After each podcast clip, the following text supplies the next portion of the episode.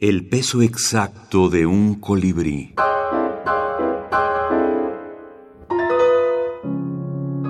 Mario Lebrero. Historia sin retorno número 2. Un perro, campeón.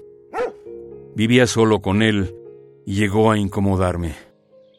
Lo llevé al bosque, lo dejé atado con una piola que pudiera romper con un poco de perseverancia y volví a casa.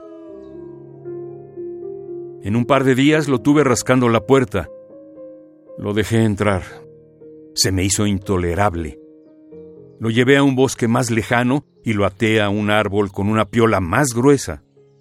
Sabía que el defecto no estaba en la piola, sino en la fidelidad del animal.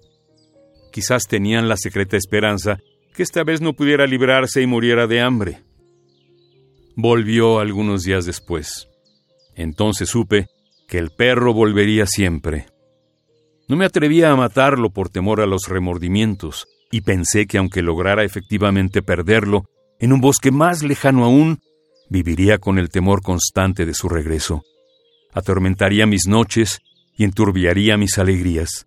Me ataría más a su ausencia que su presencia. Entonces dudé apenas un instante ante la majestad del bosque compacto que se alzaba ante mis ojos. Umbrío, imponente, desconocido.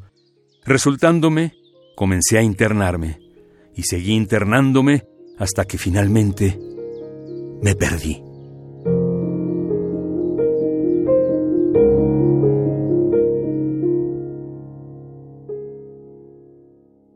Mario Lebrero, Cuentos completos, Literatura Random House, 2019.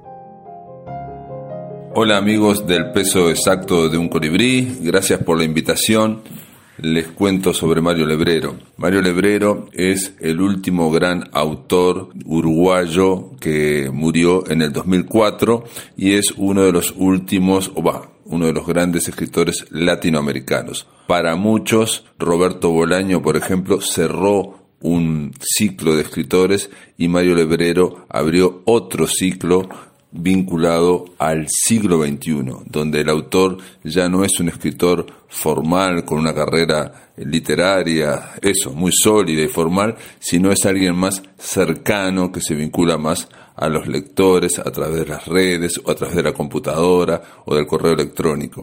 Son visiones que yo creo que en buena medida dan la pauta de por qué Mario Lebrero es cada vez más leído por los jóvenes. Pablo Silva Olazábal, escritor y periodista uruguayo.